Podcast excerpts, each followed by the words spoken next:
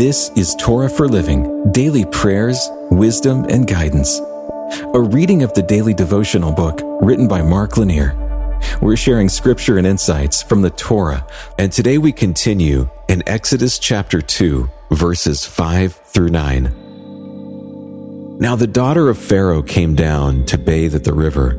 While her young women walked beside the river, she saw the basket among the reeds and sent her servant woman, and she took it. When she opened it, she saw the child, and behold, the baby was crying. She took pity on him and said, This is one of the Hebrew children. Then Moses' sister said to Pharaoh's daughter, Shall I go and call you a nurse from the Hebrew women to nurse the child for you? And Pharaoh's daughter said to her, Go. So the girl went and called Moses' mother. And Pharaoh's daughter said to her, Take this child away and nurse him for me, and I will give you wages. So the woman took the child and nursed him. I find God amazing in many ways, and one is especially prominent in this passage God cares. And He pours out lavish love in ways that should leave us all stunned if we only open our eyes to see it. God's care goes far beyond anything that we could ask or even think. An Israelite couple, Amram and Jochebed, had a son during the time when Pharaoh had ordered the Israelite males to be killed. They were able to keep the son alive at home for three months. The infant reached a point where he would no longer stay quiet and hidden, so Jochebed decided on a long term solution.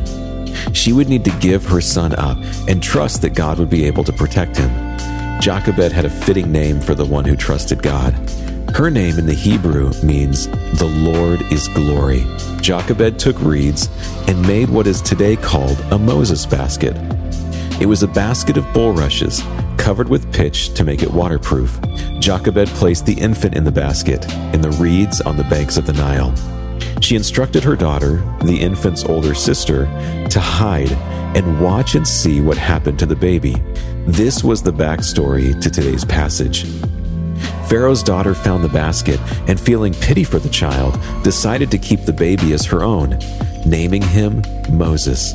Of course, not having given birth, Pharaoh's daughter would not have been able to nurse the baby. So, enter Moses' older sister. She asked Pharaoh's daughter if she could find a Hebrew mother who could feed Moses.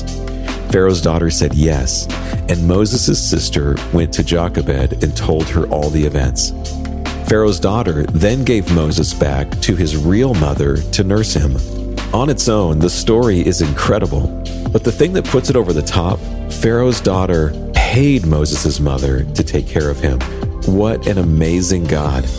Blessings even beyond our ability to conceive. It makes me excited to serve God and see all his plans. Lord, thank you for your extravagant love and attention. May I never take it for granted but be stirred to love and give to you as best I can. In your name, amen. This has been a reading of the daily devotional book, Torah for Living. It's written by Mark Lanier, author, lawyer, and founder of the Lanier Theological Library.